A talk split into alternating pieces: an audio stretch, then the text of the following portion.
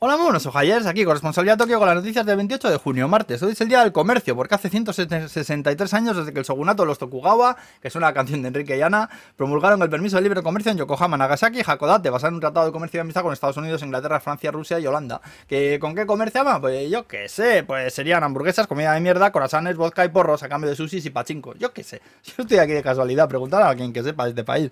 Cambiarían pues sedas y especias y esas mierdas, digo yo.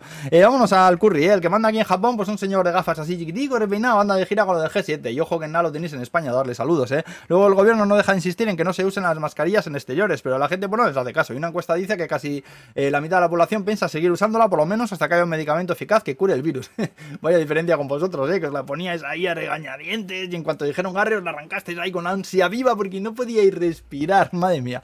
Vaya diferencia de mentalidad, ¿eh? Joder. Bueno, no me hagáis mucho caso tampoco, ¿eh? Más cosas. Han aparecido en Kanazawa un par de máquinas expendedoras de sashimi, el pescado crudo. Luego McDonald's han sacado unas hamburguesas en colaboración con el anime ese de Gundam, el robotaco ese con espada, ya sabéis. otra guarrada más de estos sinvergüenzas sin alma, ¿eh? Luego Tepco, le la de aquí, pero sin jefe calvo cabrón, e insisten que no pueden cubrir la demanda de electricidad. Y piden que la gente pues que no use el aire acondicionado, que lo ponga más flojito. Que esto ha derivado en Twitter en un debate porque lo están pidiendo mucho por la tele, pero dicen que apagar la tele ahorra más energía que quitar el aire. Que claro, como va en su cuenta, pues en la tele no te van a decir que no veas la tele. Así que hay una campaña para que nadie vea la tele. Ahora mismo en Twitter, es gracioso esto porque es mentira.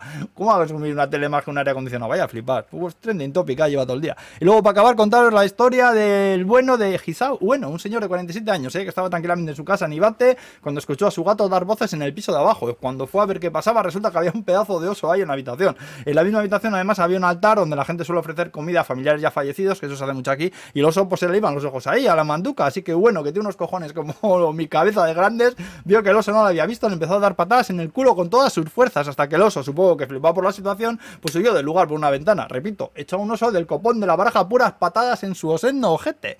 Si le da por sacar camisetas con la escena, le compro 10. Sí, señor. Instant Idol. Sí, señor.